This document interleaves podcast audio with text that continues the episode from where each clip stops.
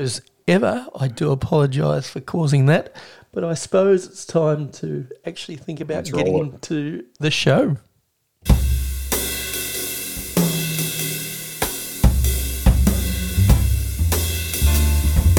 Sit back, relax, and enjoy the warm sounds of the Beer Engine podcast with Griff and Tony.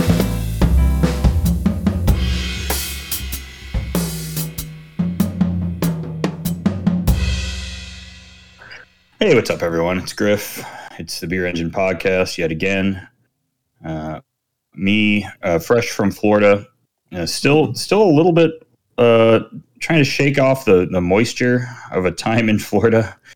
Really, uh, my I, I've become a desert dweller much faster than I thought I would acclimate. I truly was was miserable in the summer in Florida from a from a temperature standpoint. Anyways, it was just. Um, felt like I was sweating in bed, out of the shower, pretty much everywhere, onto the jet bridge at the airport. Just always like a little bit of perspiration on the top of my forehead. Really unpleasant, really gross, and I smelled bad.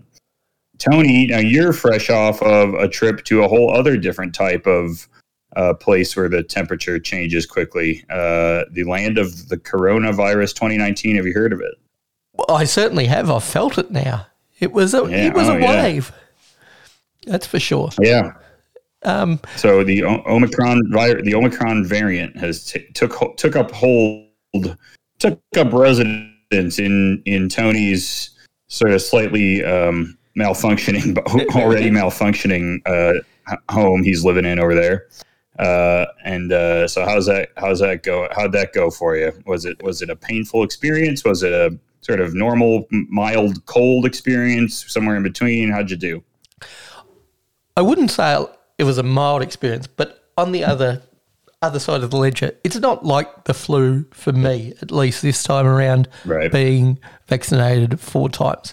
What I would say, it's the weirdest harsh cold I've ever had in symptom wise. Yeah. Nothing followed a traditional path. Nothing was Right. crazy, don't get me wrong. These are all the things that you have with a normal cold, but this virus, for whatever reason, just the symptoms came in weird orders at weird times, Right. and I didn't have some of the things I was expecting. My, being an asthmatic, I'm used to really chesty, um, phlegmy um, respiratory systems with with I'm not even coughs. asthmatic, and I'm used to I'm used to the chesty. Uh, oh, you meant something else. Yes, I did mean something else. I was But like, do only asthmatics get looking at chesty women? What the hell are you talking about? but um, it was just a slight cough that was more in the upper throat than anything, which is Sure, really mild. Uh, the body aches. seems to take up seems to like it up there in Yeah. the upper respiratory system. It doesn't seem that this new one doesn't seem to like the lower respiratory system so so much. Yeah, that that was the weird part of it for me. But I had the body aches, but they only lasted 24 hours. I had the the cough that lasted for a couple of days, and the runny nose, and and that was generally it for me. Um, how I pull out the other side, um, because I'm just coming out of quarantine. By the time this show gets posted, I should be fully out of quarantine. Um, how things like tiredness and stuff goes going forward, I think you only find that out in the weeks after. But otherwise, I feel tremendous. Yeah, I was fine after. I didn't really have any of the tiredness or like lingering loss, any loss of taste or any of that shit. None Yeah. that really came around. I haven't I lost had, any um, taste. Thank Christ. Mine felt more like a normal cold, except for just a couple of random symptoms. Like my tongue felt really gooey one day, Oh, and I was really? like, "Why is it that?" You know, like it's kind of slippery and awkward. Um, and then I was having the ass problems, so my my ass was not my ass and stomach were not too awesome during COVID for me. But that's not unusual for me when I actually have an illness. So typically, when I get the flu, it does seem to be like a combo stomach respiratory thing. Pretty much everything has come with I've ever had has come with accompanying uh, toilet me on the toilet experience. Um, no, no vomiting, just just gross shitting. You know, nasty. Yep. Not good. Didn't No. like that was my least favorite part because I wasn't hungry or anything, so I just kind of felt this right uneasy you know that uneasy, not nausea, but just like Yep. uncomfortable stomach feeling. Not, not excellent. So Yeah. that was just a couple days of that, and I should have known I was getting sick because I also had the body aches, and mine always hit my quads. It's my quads hurt first. Yes. My, the big muscle groups. Yeah. So my, my my quads are always sore, and I'm like, damn, why do my quads hurt? Was I really riding the bike that hard? And I should have known I was getting sick. Yeah. Yep. No, it did, it did get me into a couple of new TV shows. One actually only released yesterday in Australia. It's a show that you've probably watched all eight episodes of on FX in America, on Disney Plus in Australia. Did you want to take a guess at what show that would be?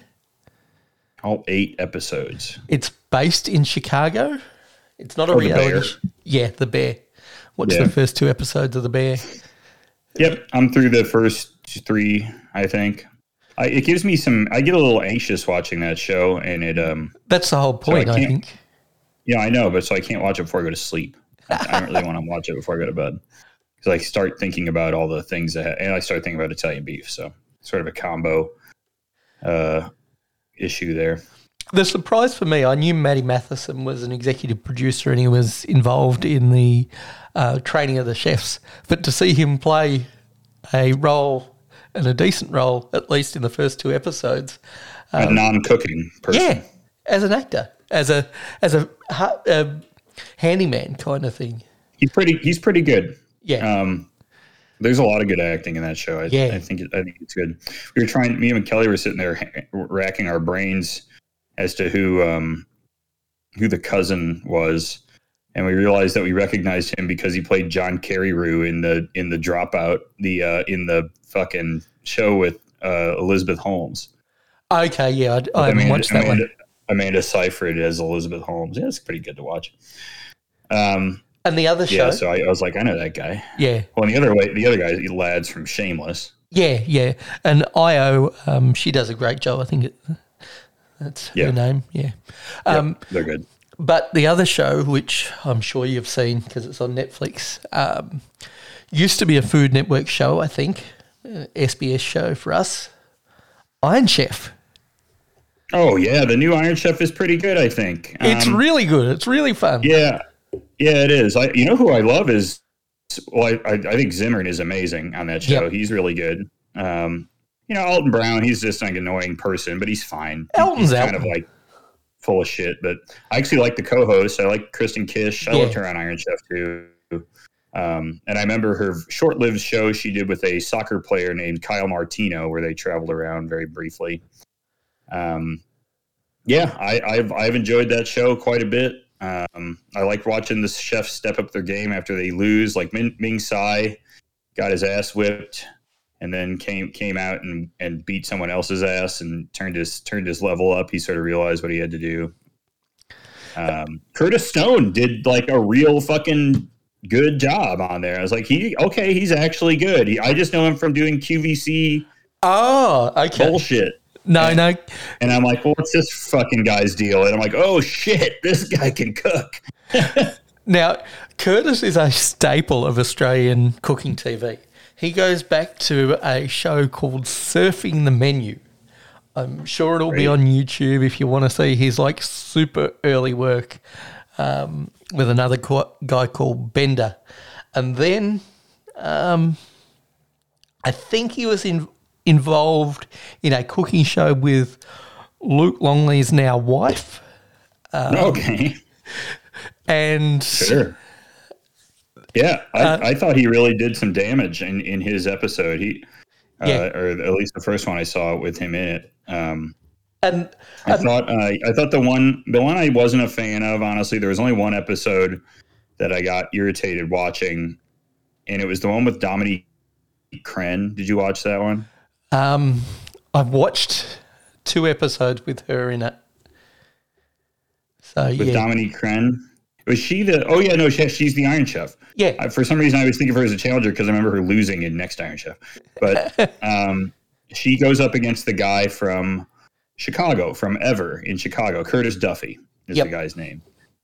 And I was pissed off because I was like, oh, that guy's going to win. He's actually doing something with this milk challenge. And she made four desserts. Like, this bitch made four desserts. He gets on a meal. What the fuck? it pissed me off, and then she won anyway. So Yeah, Bullshit. but did you watch the um, two teams of just Iron Chefs battle each other? I did. That was good. Was that Yep. the football one? Um, that was the um, medieval feast.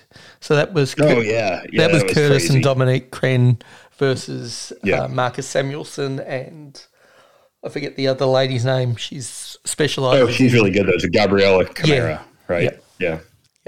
Um, yeah, they're all really good. I like all the. I think all the chefs are really good. Um, all their different perspectives. I, you know, I was glad that I mean, Ming Tsai. It doesn't like he's a legend in this stuff, so I'm surprised. You know, he had never had the chance to do this. And I was sad when he got his ass whipped, and he, he does come back. Not to spoil it too much for you, but he does come back and do a nice job. Haven't watched the end yet, though. Haven't seen the finale. So No. um, gonna have to gonna have to put that together here in the next few days. Uh, I will say you can also. I was able to. I don't know where you would be able to find it, Tony, but we can watch all of the old Japanese Iron Chefs on Peacock here, which is like the NBC fucking streaming shit. Okay, that's And, why uh, I mentioned SBS because that's how I first got into Iron Chef. Not Iron Chef America, just good old Iron Chef.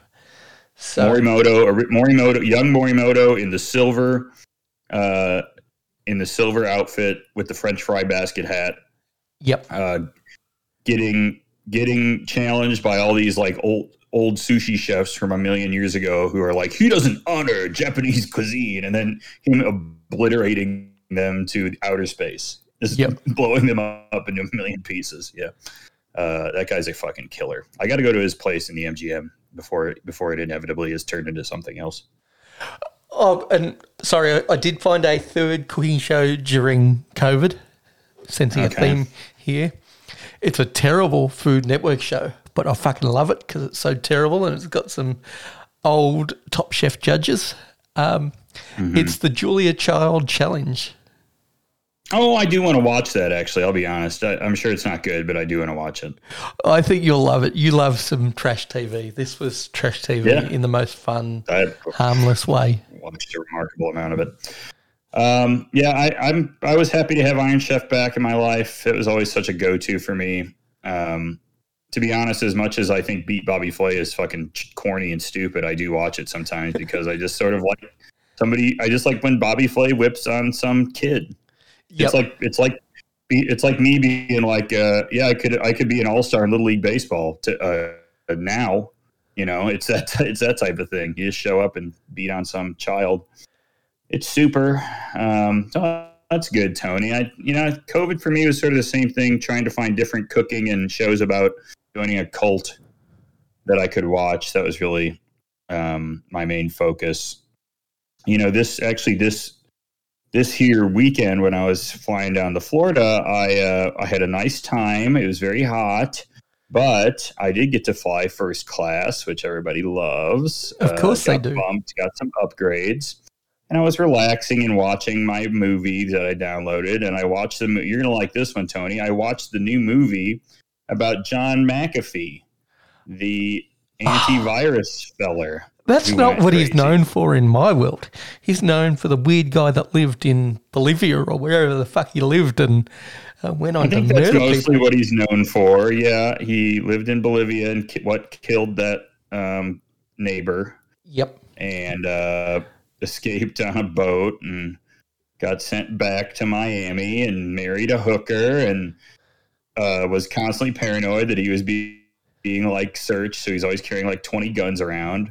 And then when people did just want to let him into their country, they were like, oh, wait, you're carrying like 25 weapons and thousands of rounds of ammunition. You can't come in here. So he pretty much he pretty much sunk himself over and over again, and he's a total lunatic. It was really fun to watch, so I highly recommend if you want to watch a lunatic for for an hour and forty five minutes. That's pretty good. Okay, well, that'd be that'd be interesting because I only know him sort of through Wikipedia and through other stories about what a fucking whack job he was. So Yeah, that- this one's so- pretty good. yeah, it's it sounds it. Speaking of old crazy wackos, Tony, how about Donald Trump? Have you have you been? You been, I, we don't have Alex Jones to update us anymore. I need a new segment. Um, nothing, nothing for you to tell us about Alex Jones. Is there any news from the from your from where you've stationed yourself, um, sort of as a war reporter on the outskirts of the um, right wing lunatic, uh, uh, I guess, missile silo. Uh, is there anything you, you're? Are you taking any damage? Have you been taking any hits from the Trump uh, Trump fucking document lunatic shit? Because it looks pretty like there's been some pretty funny stuff. Um, I haven't been taking any shrapnel, but have I been uh, following it really closely? Absolutely. This is a man who. Um, this is the definition of privilege. This is a man who thought these documents were essentially yeah. shampoo bottles at a four and a half star hotel that you can just take because you're paying for the room. You get to take sure. the the shampoo, which you do. Uh, I include that as part of my. Well, he's taken it a few times. Yeah, we we've sort of backed off on that these days, but yeah, just because I have too much of it. Yeah, but that's what he thought of top, top secret documents. He thought he was privileged enough to get himself whatever he wanted, whatever he wanted to take, he could take. They then became his. He's the ultimate yep. pack rack, regardless of standing and procedure and all all the other things. He thought the rules didn't apply to him. Um, yeah. But I just love love the ineptitude of his counsel.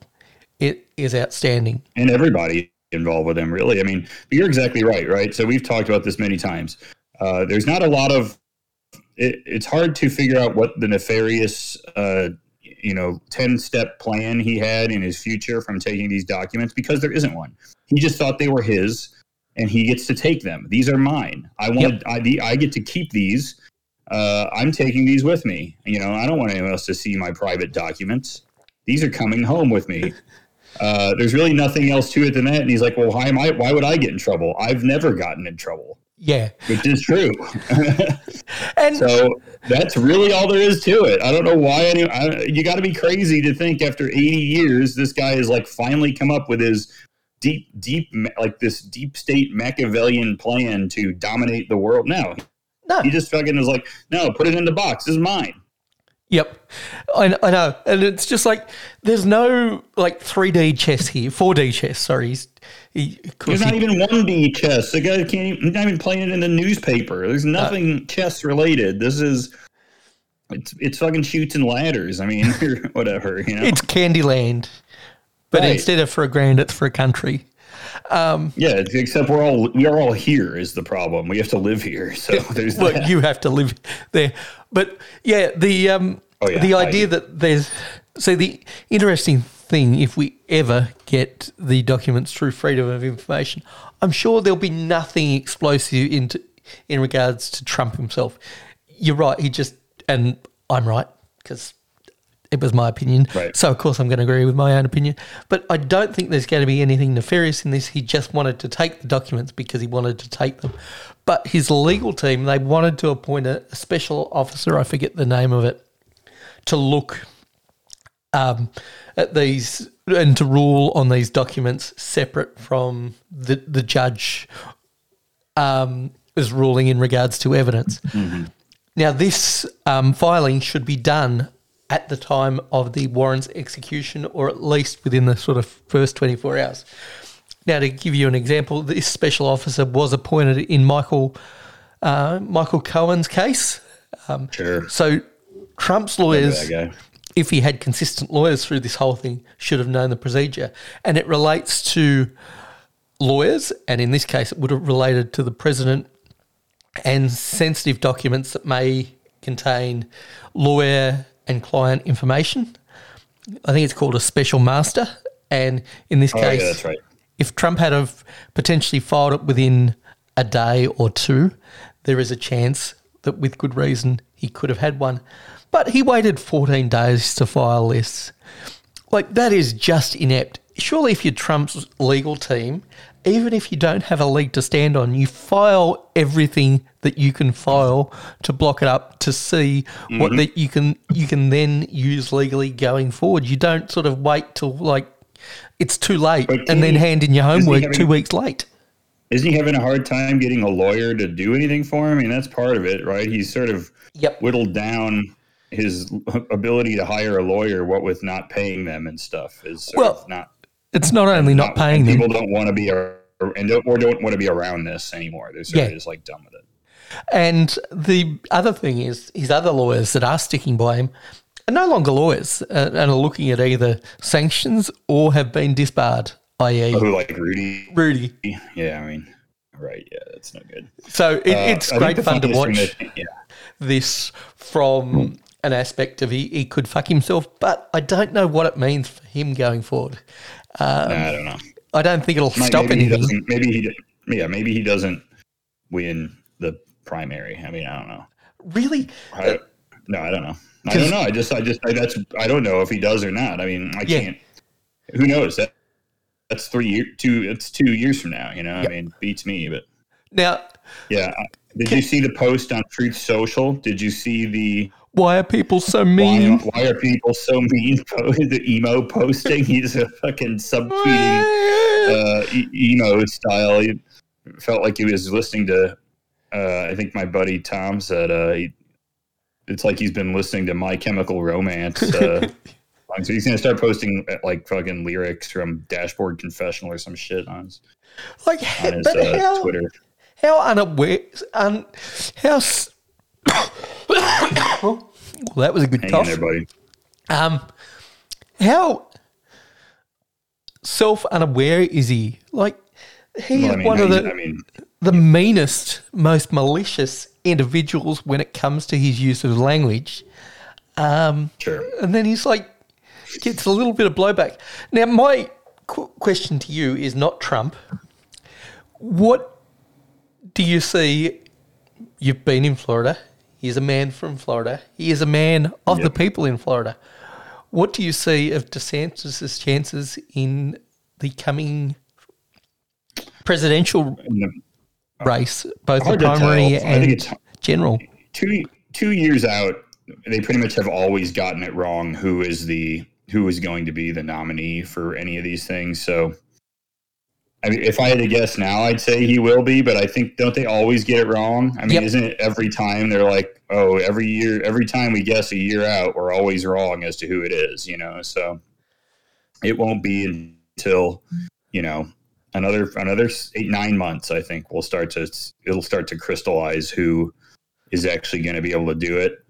Um, I remember, didn't uh, fucking Ted Cruz was winning states, you know, six years ago. So Yeah. you never know. I'm sure he'll do fine. People, people really, th- those freaks love Florida.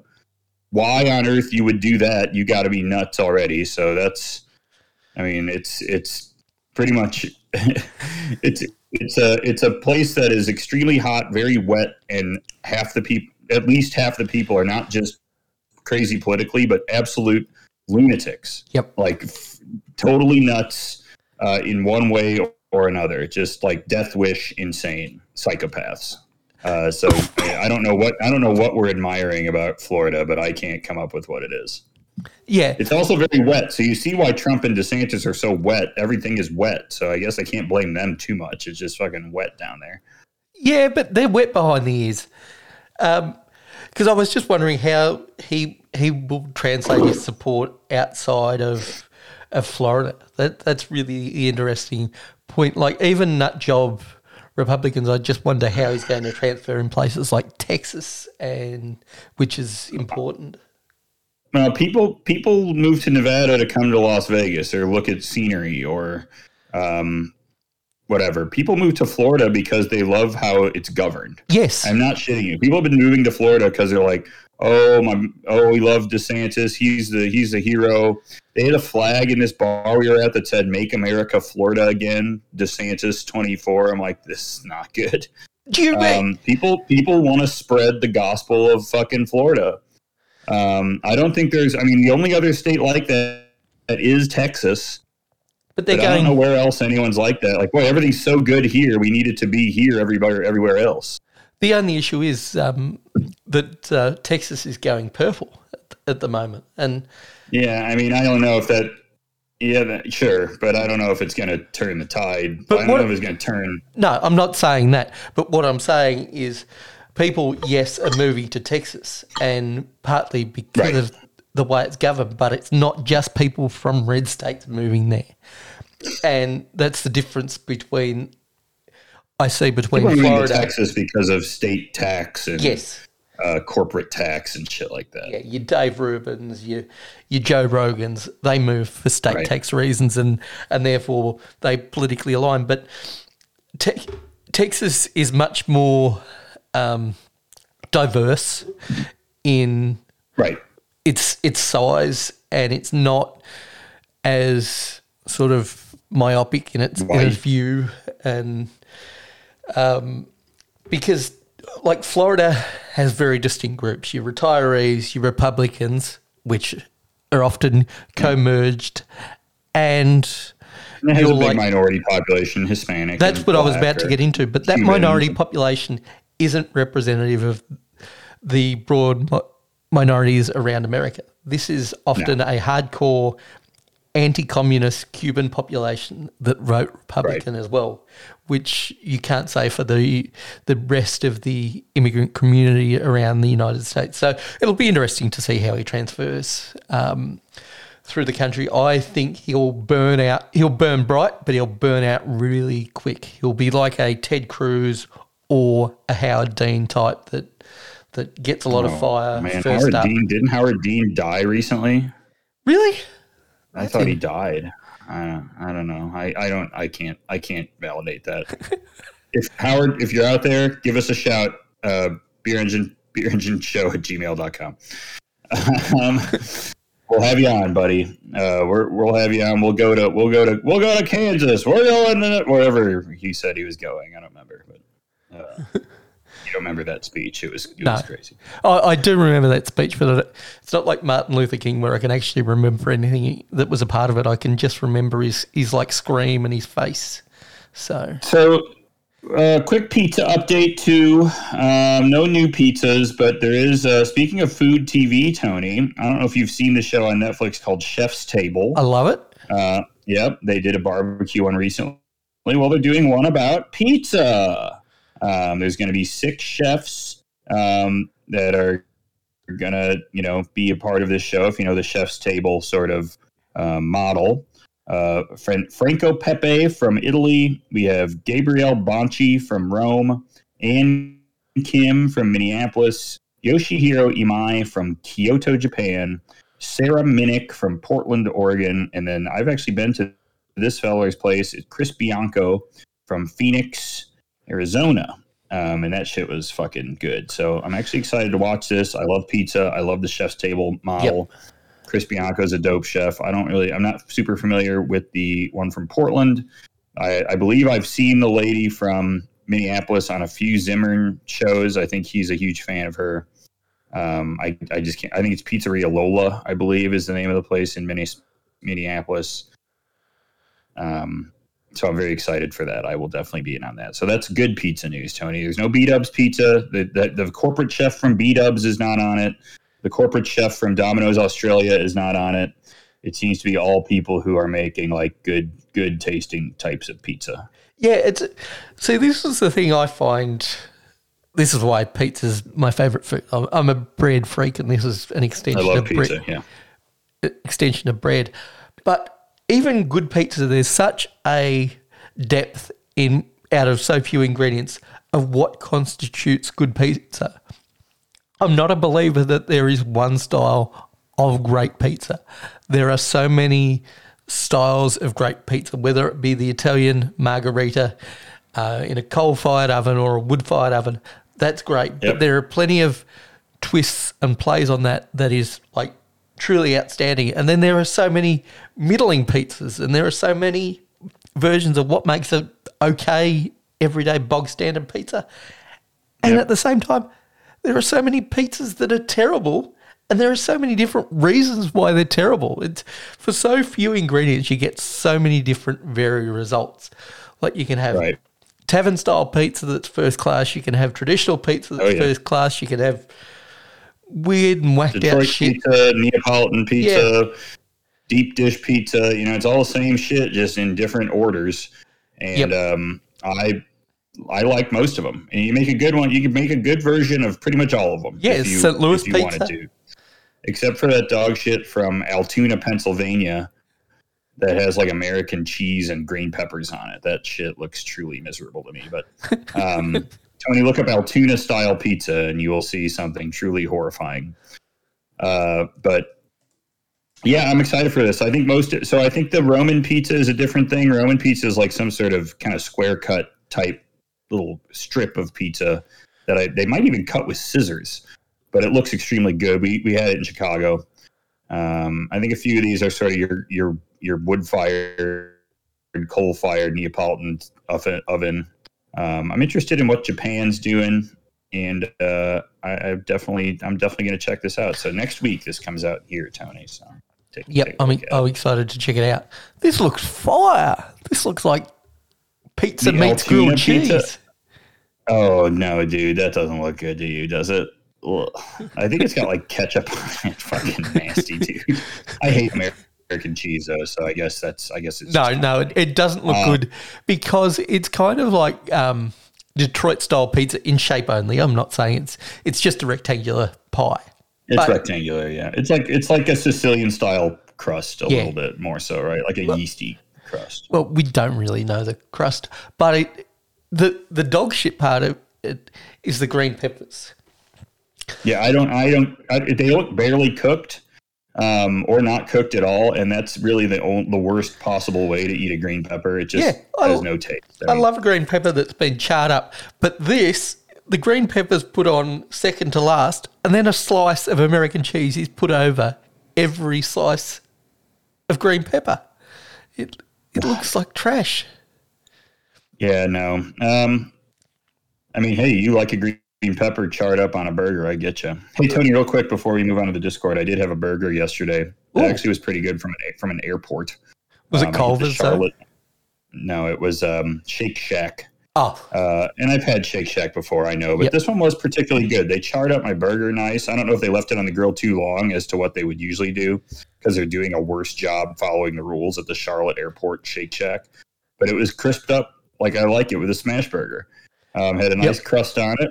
Nice lacy edge. Uh, nice amount of uh, shack sauce. The fries were really good. They're crispy. Um, and I ate it while I was drinking a Wicked Weed IPA at the Wicked Weed bar Oh, there in the Charlotte airport. cool. So I was I was pretty happy. About Now, that. if Wicked Weed, Wicked Weed, can't say Wicked actually. Weed. Sure. Have they been through a sale recently, or are Yeah, they? they, they got bought by AB InBev maybe I- six, seven years ago. I- yeah. But yeah. the beer, the beer still tasted pretty good. So That's all it much counts. better than anything Goose, not better than anything Goose Island puts out. Damn sure. Um, all right, Tony, why don't we uh, why don't we hop up into the Discord?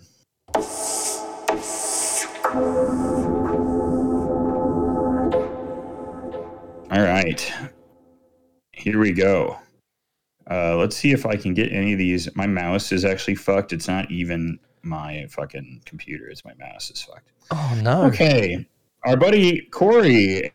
Uh, actually, let's uh, actually you know what? That's good. I think we can start with Corey. Has been um, bouncing around the Pacific Northwest. Uh, we got some old stove in Seattle. Not familiar. Uh, we got Elliott Bay, maybe. Yep. Uh, Yep, that's Elliott a new one to Bay. me too. St. Andrews Beach Brewery on the Mornington Peninsula. Some Mexican lager and some IPA. that was Nick good. Torque. Oh, that's Nick Torque. Yeah, Yeah, Nick Torque in the Mornington Peninsula. That is not in the Pacific Northwest. That is actually about as far from the Pacific Northwest as you could get. yes, because Um, the Mornington Peninsula is the southern tip of what I would consider Melbourne. We're heading almost into country Victoria, right on the edge of suburbia. The interesting thing is, um, I get some St Andrews Beach at my local IGA, and we were chatting, and um, the person that we met up with um, at Deeds, his brother had recently moved into a role as the uh, St Andrews Beach rep. So, uh, yeah, Oh, nice. could be seeing that more around Melbourne. So, yeah, So we got. Uh, he went to this place, which is called Escape Brewing. Uh, let's take a look at this draft list, Tony. Uh, Nick got himself a red IPA and a lager. What are we seeing on here? We got a pale, 3.9%, a, a 5.8% lager. Yeah, that's hitting. Strong lager. Uh, tropical pale ale 5.2 belgian golden strong 7 an xpa 4.3 that sounds like right i would have ordered Yeah, that's what I, I would um, the red ordered. ipa does sound good a chocolate porter 4.4 and i think i'm going xpa on that list although the red ipa does sound good and tropical pale sounds good too so Yeah, it's something that we do decent choices really. now Nicely. I went to I went to a bottle shop, Tony. This place blew me away. I posted it. I'll, I'll just talk about this beer and I'll talk about that in beers of the week. But um, this is uh, uh, I went to this crazy bottle shop that was in Southwest Florida. There, not far from my dad's place, which is usually a pit of fucking despair for beer. The whole area. Yep. Um, so it's crazy to find a place with a bunch of good beers. Uh, this place was uh, called Ceremony Brewing, and they had a fridge of that had some of this in it. My very first ever carton beer. Max Allotment, a big fan of carton.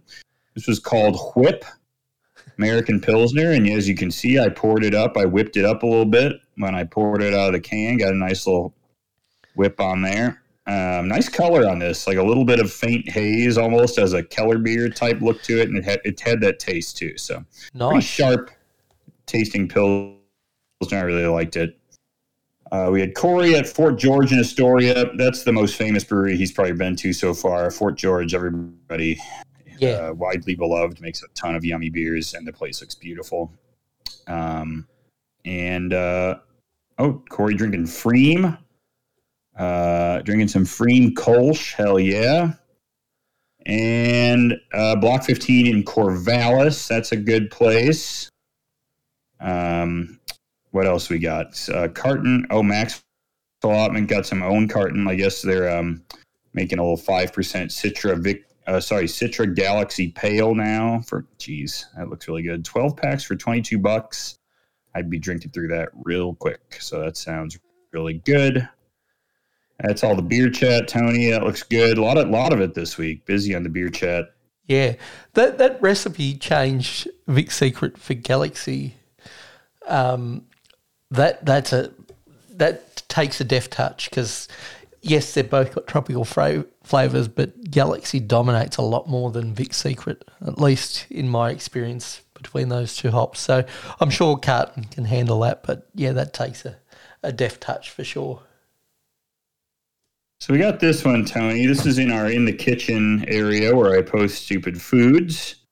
Um, and this is from the gang over at uh, CNN, the cable news network.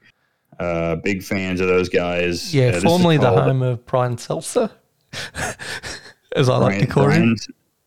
Yeah, Brian Seltzer, the uh, jazz band guy. uh, this is called Oscar Mayer is now selling frozen wiener pops. Frozen wiener pops. Mm. Uh, I thought that was I thought that was what they called uh, Corey. Uh, sorry, not Corey. Uh, I thought that was called. Uh, actually, maybe I thought that's what they called like a sperm sample, or uh, when you order the uh, you know oh I want to get impregnated by um, uh, Horshack, and they've frozen some of his sperm, and you could you know put put some of that frozen sperm in you. I don't know. I don't know where you called- with that's what they called Tony's dick when they put it in cold storage. Yeah, No, no, not, not All sure where you're going with this. I don't, I don't know either. I'm just going to let you hang on All right. this one. I'll just leave the silence there so I can feel bad about it. Yep. All right. Two summer staples, hot dogs and popsicles, are coming together for whatever go. reason. Yeah, I was gonna say that's right. It was right there for me. Oscar Mayer is selling its first ever cold dog, a frozen pop that tastes like the brand's hot wiener, that allegedly boasts both refreshing and smoky umami notes of a hot dog and topped with a mustard swirl. Oh, this is not good to talk about. The idea stems from an Instagram post on Oscar Mayer's account a few months ago. Um, this sounds not good to me, Tony. I don't know. They're on sale for two dollars at select Popbar locations in Long Beach, New York City, or New Orleans, and Alpharetta, Georgia. This to me seems like a desperate attempt from a PR person trying to justify their job to be able to write copy at a corporation Yeah. like Oscar Myers. It just like who wants this? This is not birthday cake vodka. I could write some copy on that, but this is just a PR person or somebody in communications trying to du- justify the job of them and their team. And No. it screams like a desperate attempt. I think they should just take the summer off, just test drive some Celsius. That's all I'm saying. Maybe Yeah, I think we got to come up with something else. So there's already there's already a hot dog water seltzer. Um, somebody started making a hot dog water seltzer. I mean, that's not good. We're doing too much with the hot dog. We're drinking beer out of the hot dog. We're making hot popsicles out of the hot dog. We just got to eat a hot dog. I don't I don't know what. I don't have another way to consume it. I think we already came up with all the good ways to eat a hot dog. We have the one in a bun. That's Yep. pretty good. Uh, I put some mustard on there. Uh, if you're Chicago style, you can put all your junk on there. Honestly, I'll just eat it with some mustard and some onion relish on there. It's good with me. Of course, um, Um, I created the uh, roti prata wrapped hot dog, which I think Roti is prata dog. I have I have made the the like uh, uh, poor person version of the, the pig in a blanket where I wrapped it in a tortilla, kind of folded it up and, and fried it in a pan. uh, and that was good. You've- I've put it in a corn. It's in a corn dog. I like corn dogs. If you ever had one of those, Tony, uh, the Koreans are doing all kinds of interesting things with hot dogs. They're they're putting potatoes on the outside of it and frying it. They're putting it in ba- batter. You know, those look good to me. It's fine. yep. Uh, but a popsicle and a seltzer and drinking a beer out of it. Those are that's three. That's three ways we didn't have to go. Yeah, because of course my favourite out of all the ones that you didn't mention is the Asian style milk bread with the hot dog in it with the sweet barbecue sauce. It's the way to go as well. Uh, that sounds good. I've had a hot dog with barbecue sauce. Have you seen the ones, Tony? There's these little um, sandwich. I, I saw the ad for this thing. It's like you take a piece of bread and it folds it in this little um, cooker that you hover over the pan or over the burner, Yep. and then it like kind of crisps up the bread on the outside and cooks the hot dog through on the inside. But it's just a piece of white bread or maybe like milk bread folded over the dog. Um, have you seen those things? I have, I've watched yeah. like a million videos of those things. I'm like, I want this thing, but I'll never buy it because I know I'll Yeah. never actually use it. But Yeah. it, I think it's sweet. I think it's a sweet idea. Um, uh, yeah, I would totally check that out. So that's an interesting way to do it too. But all these other ways seem to suck real bad. Uh, we got a few Quora posts this week. Um, a couple, anyways. Nick. Oh red. I'm bored with hot dogs. Nick has one that says, uh, uh, "How much, how much plastic surgery would a Somali need to look Korean?" I don't. I don't think I like that one. uh, hmm. I mean, I don't know. How do you put a number? How do you put a number on that? You know. I, like, how do you put a number on any sort of plastic surgery? Like, it depends what canvas you're starting with. If you're looking at a Somali who is first generation Somali because their parents are actually Korean and Right. turned out to be missionaries and were born. This person is of Korean heritage, was born in Somalia. Well, zero plastic surgery is needed.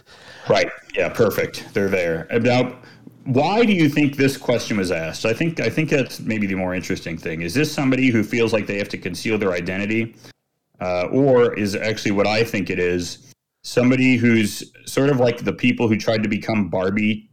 Um, has somebody become very obsessed with maybe a K-pop group and feels the need to try to figure out a way to look like one of one of them? Or is it, I think the better question is, is it somebody who is a, is a dumbass and was fooled by their Korean friend um, and when they asked in a microaggressive kind of way said, where are you from? Their Korean friend said, I'm from Somalia. I've had a lot of plastic surgery. That's probably the reason. If a human asks this question, I actually think this question may have been asked by an algorithm. This may have been an AI question.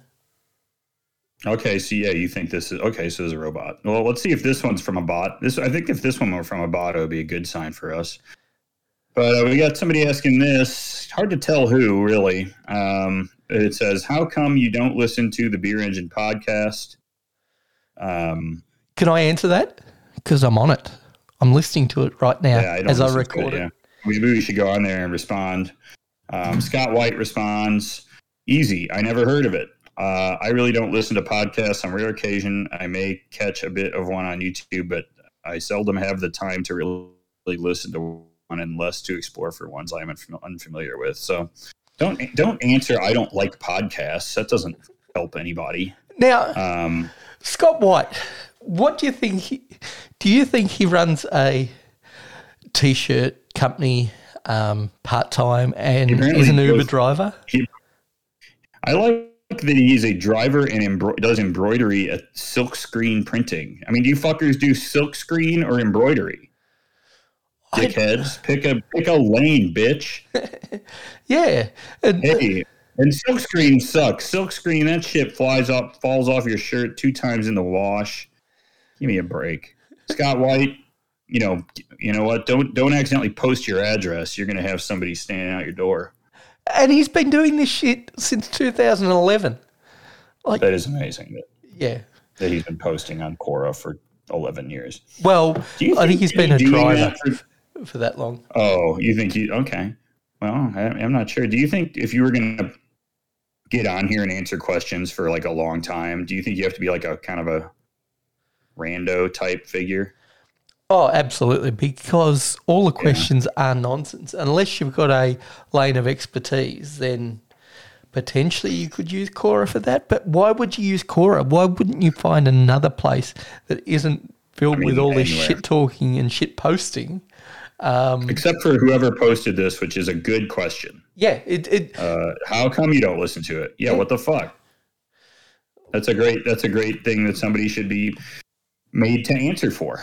Yep. Uh, uh, including everybody who doesn't listen to it should have to answer that question. Um, yeah, uh, under oath uh, in a courtroom. I agree. All right, all right, Tony. I think uh, I think I've said enough things that could get me in trouble for today. Why don't we move on to the beers of the no lager of the week? How No, we let's not do week? that first. I do have one thing in show chat that I wanted to cover, and that was Okay. Nick gave a rundown of um, a couple of the things that I didn't mention. Um, I think specifically um, the game that we actually watched um, and being denied a New England lobster roll because we were 10 minutes late and they'd shut down. Oh, that's right. Yeah. Sure. Let's run this down. So Nick Nick got in here and said that you might have missed a couple of the accounts uh, or the, the um, big moments of last week's Melbourne trip. So, uh, okay, so it was a Fuller's English Pride. I think that we talked about that at Yep, the Dickens Tavern. With Scotch eggs. Two hundred dollars of Kolsch at the European Beer Cafe. I remember you, you guys saying you went there. I don't know if I didn't know that you had spent two hundred dollars on Kolsch. They were expensive uh, glasses of Kolsch, but it was Früh Kolsch, so it was well worth the money. All right. We got half of. Oh, you told us about half of your town being in the uh, bar that you were in Yep. the Elephant Wheelbarrow. Uh, Did I talk about Uh, the murder a- I We- think you did, but Yeah. what, what happened in this? Oh, we just got onto the top of, topic of the murder vet. There's only one person in Maffra that had, has. He didn't commit the murder while he was in Maffra. He committed that in another town. Um, sin, since been released because he murdered his wife. Um, yeah, and he's just known locally as the murder vet. Absolutely top quality vet veterinarian, but I don't Did know. those, did, was that clause all together? He's since been released because he murdered his wife. Is that like okay there or what? well, that- he's done his time. that? He's done his time. That's Okay, all I was saying. Since it was his wife, we, we sort of kept it, you know, we were able to get him out of there early. Look, I, I don't know what he's like as a human being, but apparently he's a great vet. That's all I will say. Vet of what? Murder? Animals, horses, dogs. Oh, veterinarian. Yeah. I'm like, what do you? I mean, Oh, sorry. I'm like- okay, sure. I, I forgot that you use that short ter, shorthand term for like um, veterans of, of wars. Yeah. Veteran. Yeah, right. Anything. Yeah. No, Um, we all just right. So you got denied a you got denied a New England lobster roll. Yep. What happened here? Well, we were we finished up at the European Beer Cafe. Most kitchens in Melbourne don't shut till ten. We wandered out of there at, at nine something, um, and so we found this place in Flinders Lane, I think it was. Um, walked in, um, asked if we could have a couple of seats at the bar, and they said, "Yeah, not a problem." And they said, um, as we were being seated, we said, "Could we see a couple of menus?" And that's when they said, "Sorry, the kitchen's closed." And so it's like, and it was half past nine in the evening. It's like, fuck you guys. Happened happened to me at Pizza Port. Um, got got screwed. They wouldn't even let me take beer to go because they're fucking. They well, we turned off our POS system. I'm like, okay. So then we Um, then we took the wander down to um, the Sherlock Holmes, um, which is um, where we watched the Spurs Wolves game. But on the way there, I instigated a moment of road rage. I'm, I'm, I'm gonna I'm gonna own up to this. Um, Nick Nick finished it, um, but uh, Yep, he's he's one to do that. yeah. So we were wandering the streets of Melbourne, obeying the road rules. We actually crossed at the crosswalk on a green. Pedestrians have the right of way when you've got a green flashing man in front of you. And we were crossing Elizabeth Street in Melbourne, for those of you who, who know Melbourne. Um, and a guy in a beat up white Toyota Yaris, shout out to him if he's listening, hmm. decided to turn and go around the corner and almost mowed Nick and I over. I was first in the firing line. Brutal. So so I did flip him the bird and give him the stare Oh. down. Nick also wasn't happy and happened to bang on his car. Now this is a beat up piece of um, I say Shit. Yaris, Yeah, but it was I mean, one I, of I, wrote- I wrote like a Prius or something. yeah, yeah. It's it's the non-hybrid version of the Prius. Um, Yeah, the really that's a, small. That's a Yaris, essentially. Yeah. yeah. Um, so he um, he then got out of his car and uh, then said, "Come on, let's take it round the corner." Like, where are you going to take it round the corner in the Melbourne CBD? And threatened to fight Nick and come around the corner, and it was just like, just. It was it was a guy threatening but not actually doing anything. He hopped back in his car. Yeah. It was excitement for thirty seconds, and we moved on. And we had a couple more drinks at the Sherlock Holmes Tavern, and then Nick had to pay for a super expensive Uber ride. Yeah. $130. Brutal. Yep. $130 Australian. That's somewhere between, you know, 75 and 3000 US dollars. I, I can't be, I can't be figuring out all this math. So it's a lot. Math is hard. Uh, yeah, no, not for me. Um, all right, Tony. Well, watching Spurs versus Wolves was a pretty dull experience. Oh, I didn't even do it, so I was I was asleep because it's on at four thirty in the morning. Uh, that one here, so I went ahead and took a nap. Spurs managed to pull it off, though. Um, well, so we'll take it. All right, Tony. How about now we do the logger of the week? Let's do it. Griff's logger. of the week, Griff's logger. of the week, All right, I'm cheating a little bit, Tony. I'm not. It's not lager. Um, it's Hefeweizen. I think is in the spirit of lager. Yeah. Um, it's an ale. I know. It's it's like one of the first ales. I get it. You know, it's like definitely not. You know, this is some top fermenting shit right here, but uh, it, it's just refreshing like lager, and I drank it like lager. And uh, my experience with it was of that of lager. So uh, I had have to give it up for J. Wakefield's El Jefe, which I bought a four pack of and only one can made home because I was drinking it while I was at my dad's. Um, drank it at the bar at the Wakefield bar. Uh, Hefeweizen with coconut, toasted coconut hef. It's fucking amazing. Um, absolutely a plus lager. It's it. Oh, it's not lager. It's Hefeweizen, but just refreshing as all get out. Uh, in this weather, well, in that weather, hell, in this weather too. It's 109 degrees here today. Uh, it is just too tasty. Um, honestly, the pilsner I had from Carton was probably the only other lager-like substance that I drank. Um, oh, that's not true. I had a Three Sons Ocean Park Pils that was also very good. So actually, I had a, I had a few nice lagers, but I just I just needed that moment to shout out um, the El Jefe, which is just a god dang refreshing beer. Tony, you've been off the sauce for a week, so you got nothing, do you? Yeah, I've, I've got nothing. No. Oh god! Oh my god! Some residual cough there. Um, but yes, nothing of note from me as far as alcohol. Didn't consume any since we last recorded. So, yay. Uh, week off the sauce. I'll be having a, a beer tonight. I'm not sure how fancy I'll go. Just probably um, something very easy drinking. But yeah, no lagers of the week for me, and not even one of these.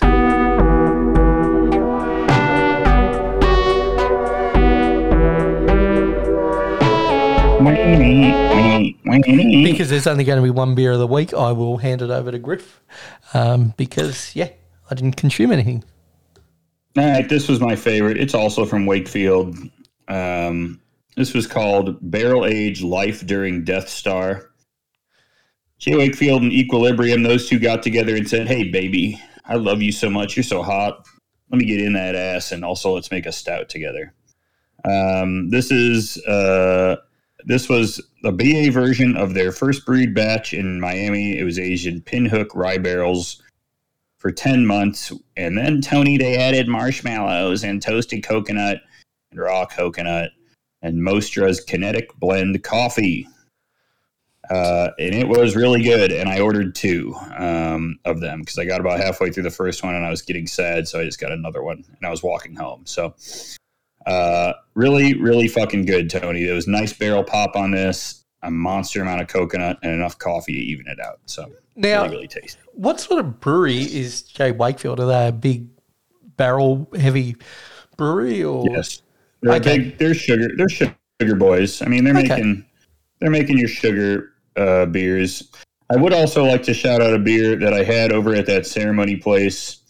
Um, it was from Resident Culture. I've had this before. It was a hazy IPA from Resident Culture called Lightning Drops. It was very tasty. Citra Mosaic Galaxy, six and a half percent hazy, easy to drink.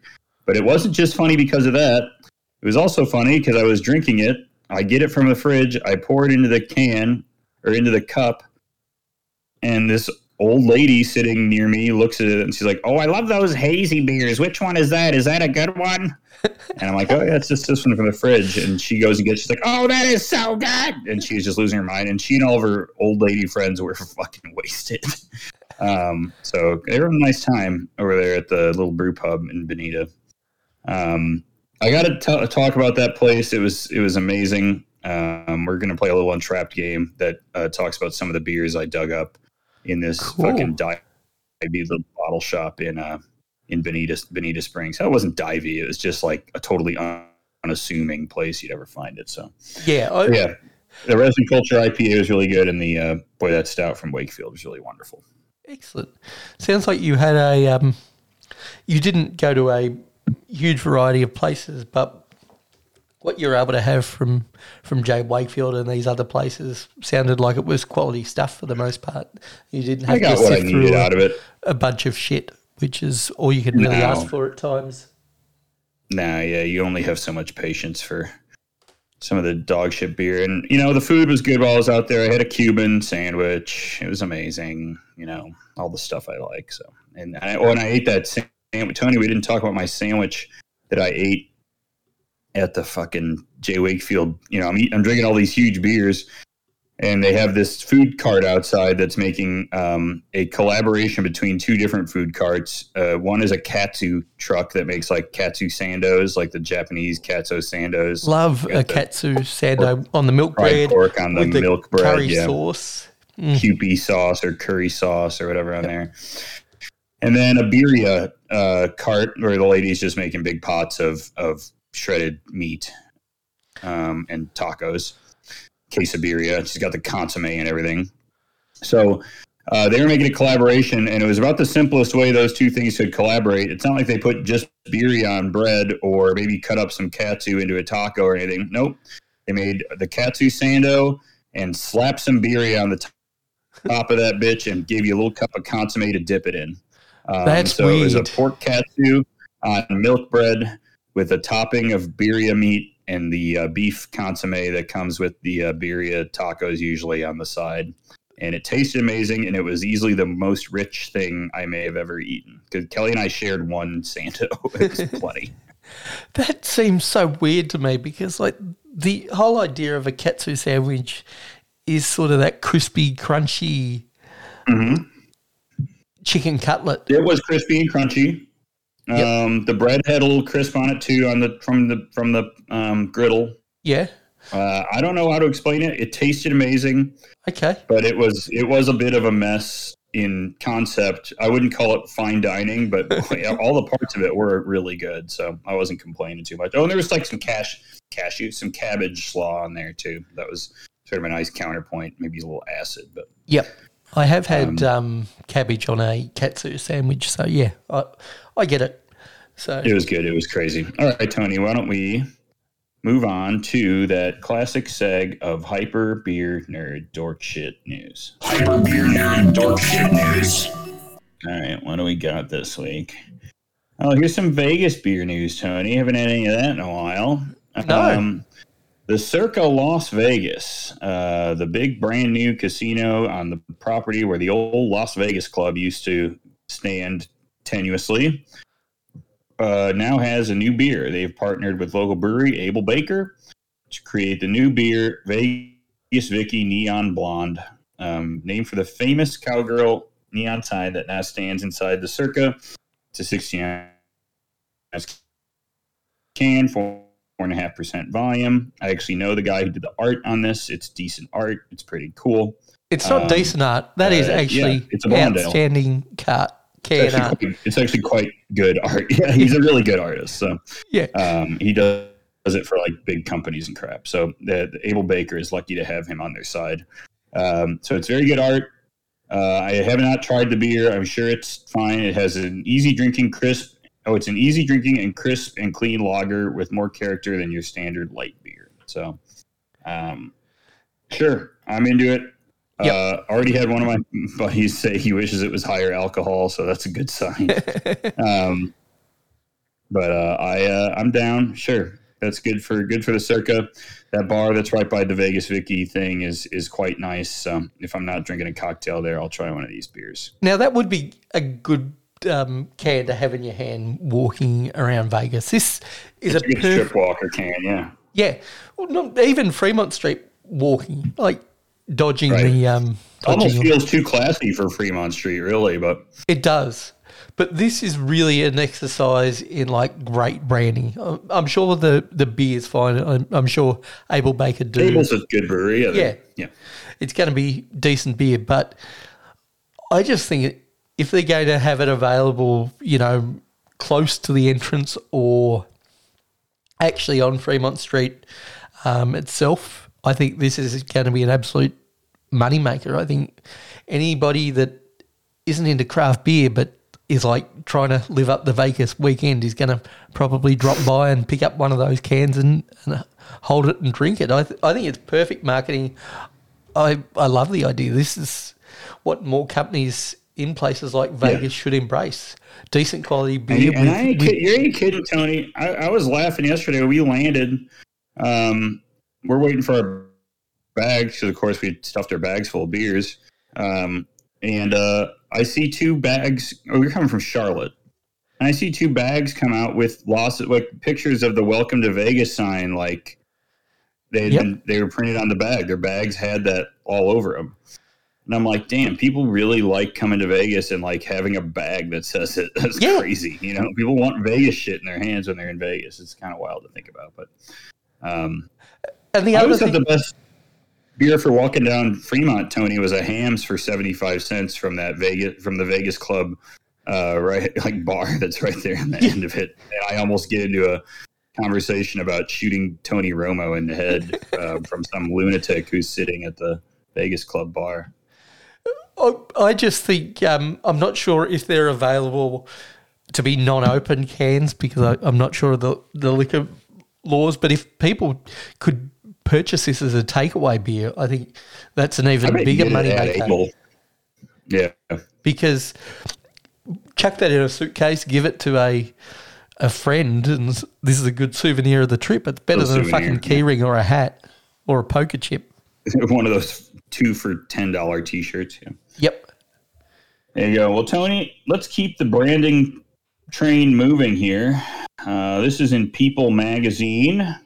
Uh, Amanda Taylor uh, says that Hardee's has partnered with Nashville-based brewery to create strawberry biscuit flavored beer.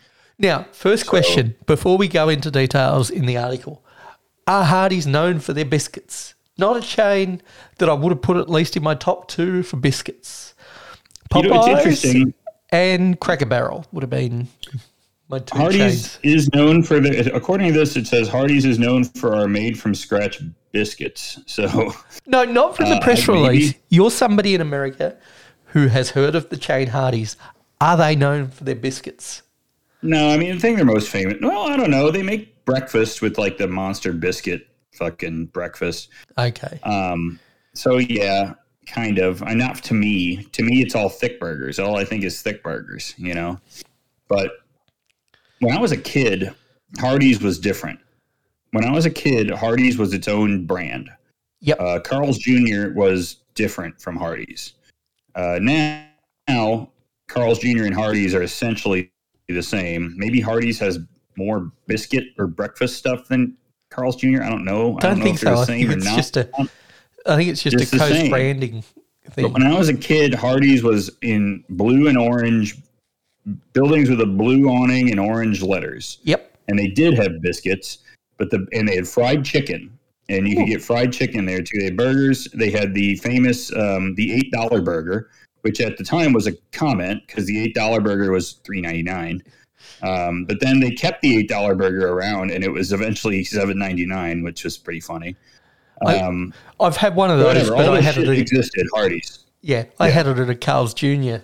because they kept it on the menu there when they they merged, and I think it was yeah eight dollars when I purchased it, and it was Right, it was actually eight dollars. yeah So this, um, so yeah, Hardee's used to be a totally different thing.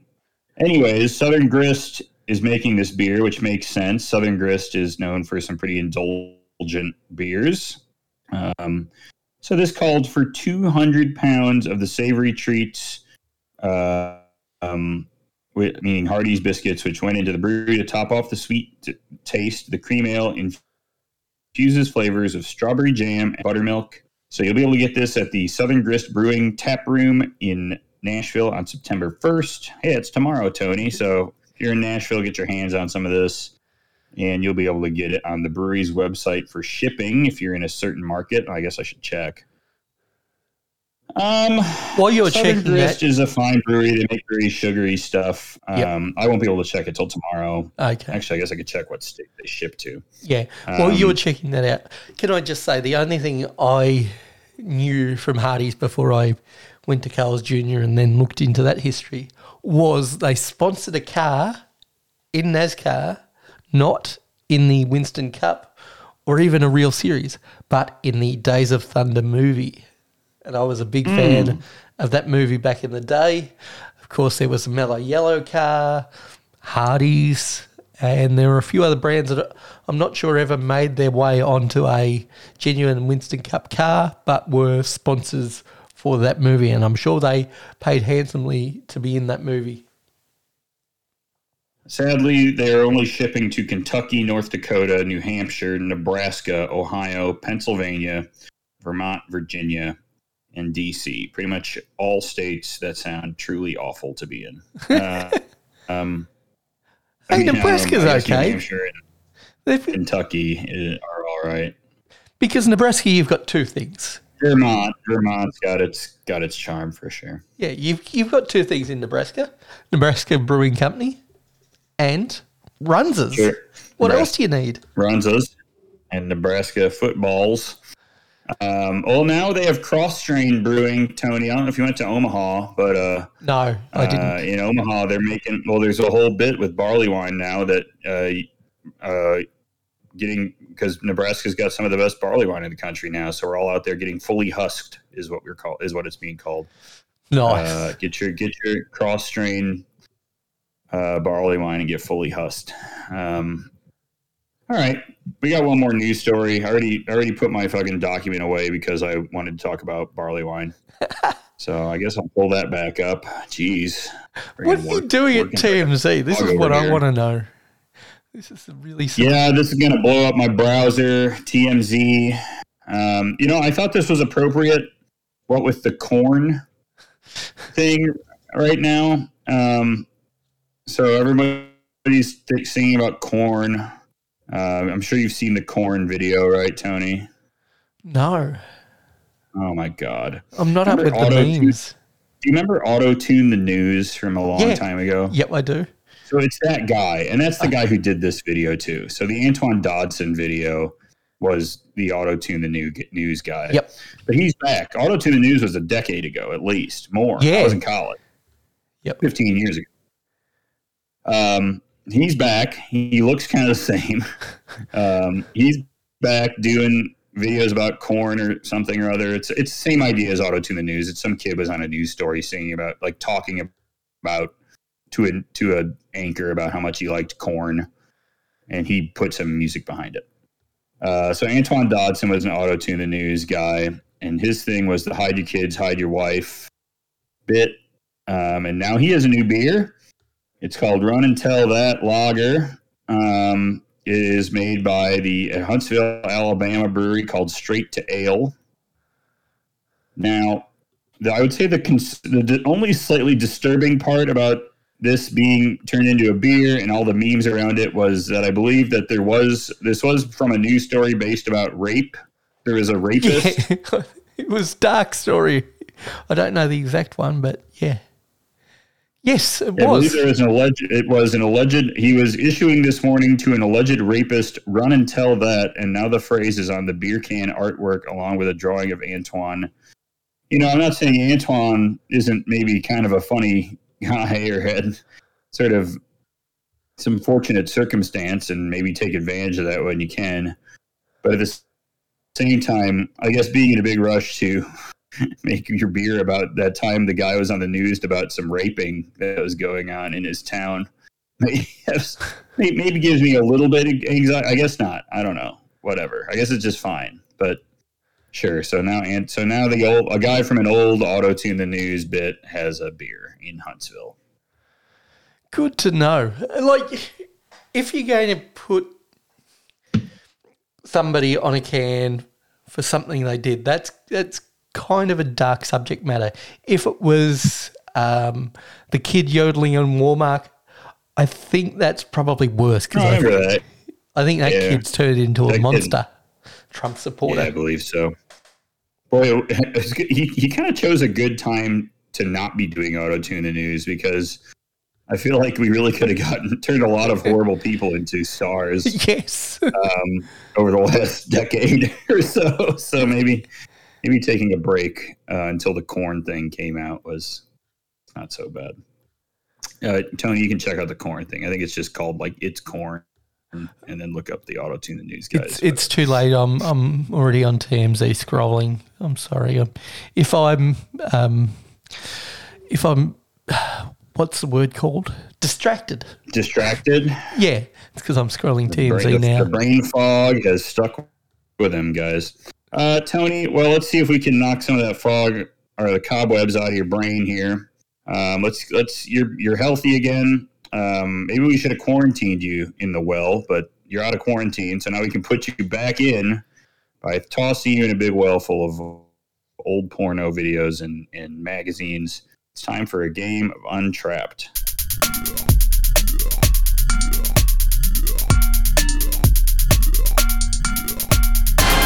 We're sending our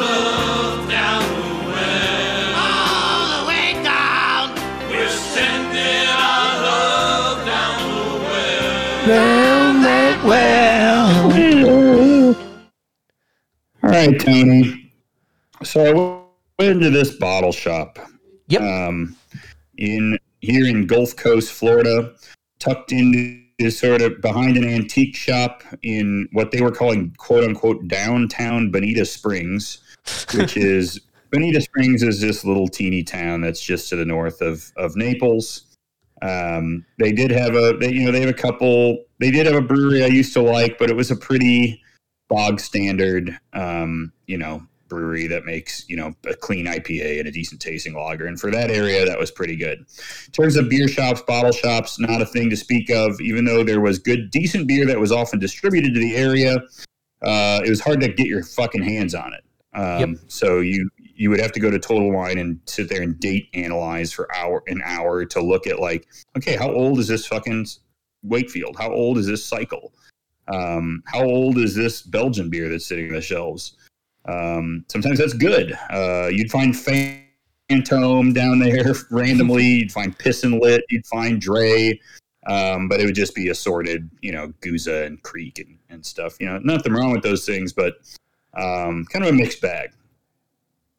So, well, my surprise when I walk into this brewery slash bottle shop and I see some of the most insane uh, sours and Belgian beers I have ever seen anywhere in the flesh, including in Europe when I've been there. Uh, beers I've never seen before with my my own eyes, uh, sitting around on the shelves at this place.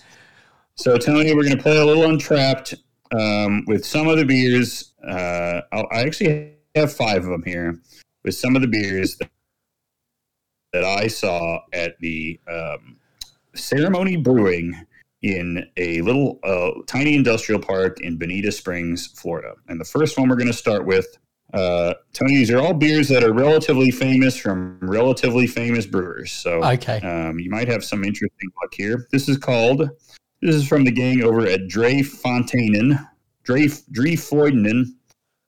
Um, they are, uh, this is called their Oude Creek and Lambic. Never seen this in my life, Kriekenlambik. Um, but this is a classic from them. Uh, the Kriekenlambik is the result of macerating hand-picked whole sour cherries on young lambic for at least four months, in a proportion of one kilogram of fruit per liter of lambic, uh, and possibly blended with some more young lambic. Fruit intensity ranges from minimum 35 to 50 percent. Along from aside from selected bars, uh, aka the Akkurat in Stockholm, Sweden, this sour cherry lambic is only available at given times in the lambic room. Wow. So how did they? I found this uh, here, um, and actually, this one is a slightly different one. Uh, no, this is all in Flemish. I'm not going to be able to read this. No, I think this is the right one. I think I have the right. I think I have the right one. Um, I'm just trying to see if I have like a different blend or anything. Okay. Just while you look that up, Yeah, Just, yeah, yeah. uh, Okay, let- yeah, we're good. just letting you know that uh, the government won't tell the truth about UFOs, but Jack Osbourne is looking into it. So thank you, TMZ. All right, all right.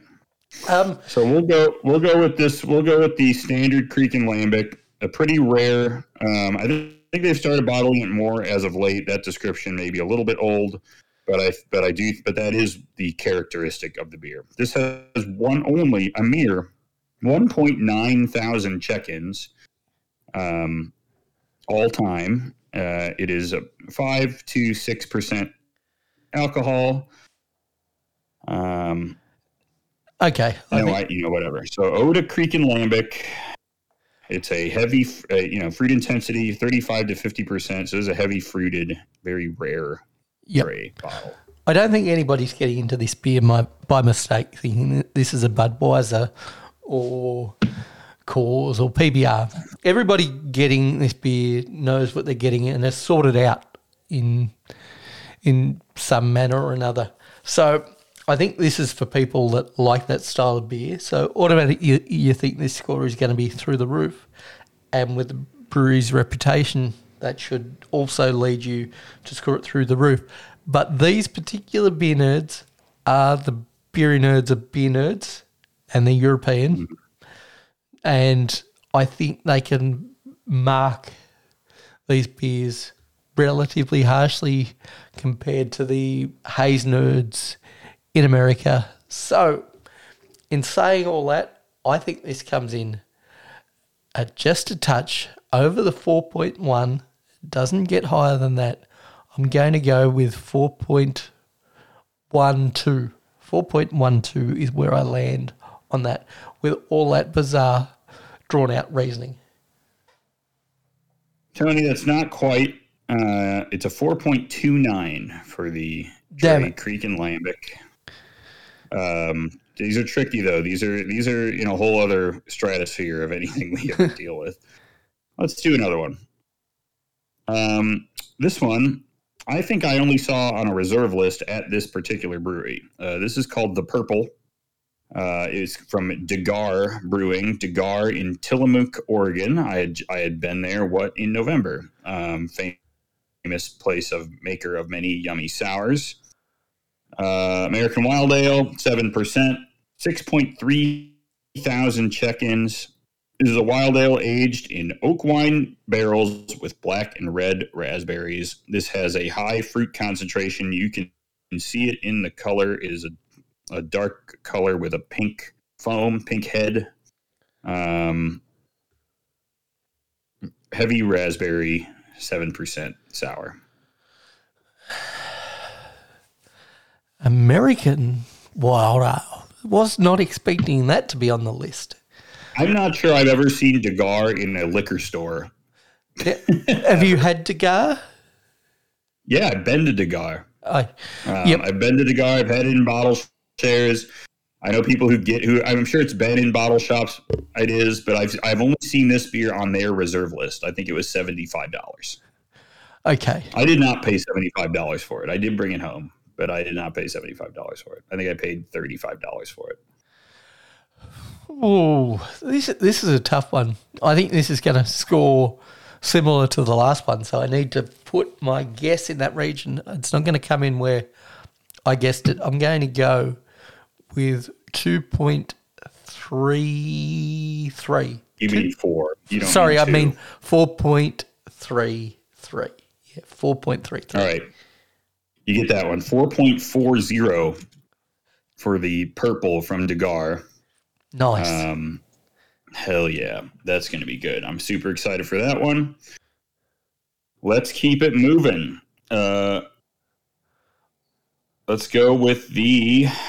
Uh, let's go back to the gang over at uh, Drie Fonteinen.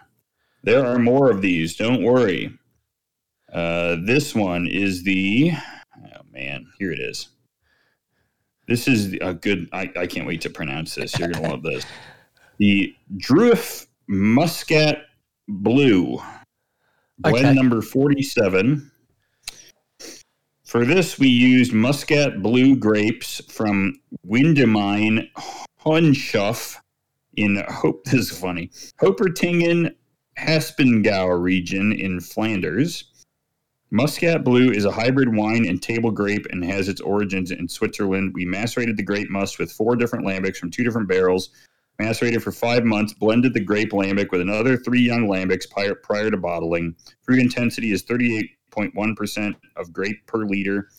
Uh, it's 100% Drie lambic, which is something that is worth noting sometimes because these lambic breweries are often more blenderies, so they will Yeah. sometimes bring in backup lambic from friends. So Yeah. Boon or or Cantillon or somebody might bring in different wort or lambic for them to use to back blend. well, no, it is lambic. It's it's not wort. They they do swap. So they in fermented- actual lambic, yeah. Not, especially young lambic, so or Yep. beer de coupage or something like that. Yeah.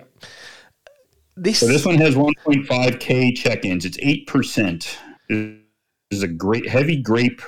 Um, probably not as heavy fruited, and nothing Drie is as heavy fruited as anything American. So yeah, I was, I was going to say yes. not as It's, it, as the yeah, the purple. heavy fruited for them. It's it's Yeah. more fruit than you would typically find in say Oude Kriek or something like that. That that's true because the Australian stuff coming from Deeds that comes in at um, half a pound per liter, which is which is higher Right? than what Yeah, you would. not that much. Yeah, Yeah. Right. But And these are getting back blended too, so that's the Yep. other thing. lots of complexity. Sounds like a delicious beer. The higher alcohol, I think, is going to score it higher. Um, it's going to be in the 4.3s again, not the 2.3s, as I misspoke last time. So 4.3. Right there near that heat lager. Yeah. 4.36 is where I put this beer. You went a little too far, Tony. It's a 4.23 for this one. Really? People don't like Uh, people don't like raspberries, as- or people don't like grapes as much as raspberries and cherries because grapes are not so sweet, especially these wine grapes here. There you go. So a little trickier.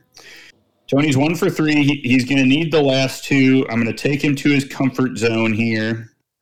Um, Okay. We are going to go to the United States of America um, for a uh, some good old fucking motherfucking imperial pastry stout, barrel aged, fully loaded French toast stout from Untitled Art and Angry Chair Brewing in Tampa. It's an imperial stout with maple syrup, cinnamon, cocoa nibs, vanilla beans, and milk sugar, barrel aged in, doesn't tell me what it was barrel aged in for a while. 4.4 thousand check ins on this sugary bad boy. And I drank it. I am one of them. Okay. I don't know what questions to ask you. And these sugar boys, these are the hardest ones of anything. Normally, I can lock into a region. Nice They- barrel snap on this. I will say that it didn't drink too hard, but it was it was a thick boy for sure. Yeah, but I don't know how other people are going to score it because it, could have been brought out at the time when thick boy unbalanced gloopiness was all the rage and having a bit of barrel snap was was a couple of points off, or it could be sort of now where you need even more barrel snap because we're pushing towards more balance. Um, four and a half thousand check-ins gives me good reason to say that they produced in quantity. Um, did people like it?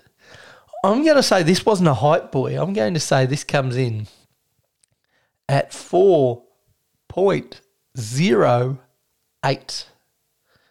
Coming in low. I could have made a mistake. Tony, you made a mistake. It's a 4.37 on the barrel aged, fully loaded French toast. Tony, the thing is, Angry Chair is always hype. You will always get the hype for the Angry Chair. That's the tricky part. Oh boy, I'm torn on if I want to go back sour for the last one, or I had two options here. I want to go back to the sour. These are both these were both purchases by me for me, and you'll know why immediately. All right, let's go with the stout. Okay.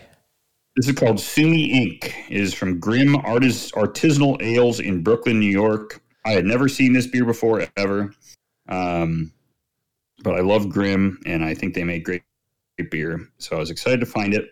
Sumi Ink. is a massive chocolatey imperial stout aged in bourbon barrels with vanilla beans. So a pretty straight down the middle imperial stout. It's been, but this is barrel aged. So we have barrel aged Sumi Ink. Now, Um, I'm going to take a flyer on the Yeah, name, and, yeah. and and perhaps you can correct me if you're wrong, if I'm wrong. But Sumi ink, um, as a product, isn't a thick ink, say like an Indian ink. It's a little thinner. Would it be fair to say the stout was in the same way? It's not a gloop boy. I did not drink this beer. Um, let me let me look at a picture. I haven't had this one yet. I, I would suspect something from Grimm to be less thi- uh, less a thick boy than the Angry Chair, but more a thick boy than say like old school stout with Yeah, vanilla yeah. bean from That- ten years ago. you know? That, that's So fine. It's going to be sort of a, a down the middle, uh, but a, like maybe just like well made stout. Yep. I think pretty much everything I've ever had from Grimm. They've done some hype beers. They just do them nicely, you Yep. know. So they will put some marshmallows in their beer, but it's like, oh, but that's good though, you know. Yep, I can drink more of this sort of stuff. Right. I can this drink has six five ounces. point three thousand check-ins. It's thirteen and a half percent alcohol. This gives me a lot of confidence with this, brewery. I'm going to go into rare territory. I'm going to go into f- the 4.4 land, but I have to put a zero on the end of that. I have to go 4. Point, Four point four oh. yeah, because it could be a point either way. I'm, I'm really, I really think this is well made. I just hope there's enough hype Right. behind it to to live up to it. You got it. It's 4.35 on the Sumi Ink. Uh, this one I'm really excited for. I actually brought this one home. Um, you know, just straight vanilla is my Yep. is my money zone right there. I'm I'm all over that. Uh, so I'm excited for that one. Uh, we'll see. We'll see when I we'll see when I get to that one. But um, hell, maybe I'll be maybe I'll be a lunatic and pop it open tonight. We'll just have to see. Uh, Tony went two of five, not quite good enough, but you know what? Maybe another maybe another couple days just to make sure you don't get your mom sick or anything might not be a bad idea. So you know, have a nice time down there. Uh, why don't we wrap this thing up and you can tell people where to find us, huh? Absolutely. You can find me checking in beers this week. I'm St. Moz on Untappd. That man that's clearing out his glass is Griff AD on Untappd. You can want to send us money even after the uh, poor sound quality that I'm responsible for during this show. You can do that on ko-fi.com forward slash beer engine podcast. You can send us an email if you just want to chat or you want to tell us about your podcast directory. We are beerengineshow at gmail.com or you can follow us on Post about us Instagram. on Quora. Yeah, Post post- about us on Quora. Just ask. Ask some strangers why they aren't listening to us. maybe it's the sound quality. Or you can follow us on Instagram at Beer Engine Pod, where you can see this man's lovely beers. I need to get back onto the gram. I promise. Occasionally, I will I need to post. put up a picture in the next two months on my Yeah, you behalf. get in there and post something. Yeah, I'm, I got to do it too. Tony, uh, you know, uh, if if I think you got to we got to get a little more threatening. So if you guys uh, do not give us any money or do not uh, send us emails to join the Discord or do not post on our or, or send me an Instagram note to join the Discord, I don't even need the money. I just want more friends on Discord.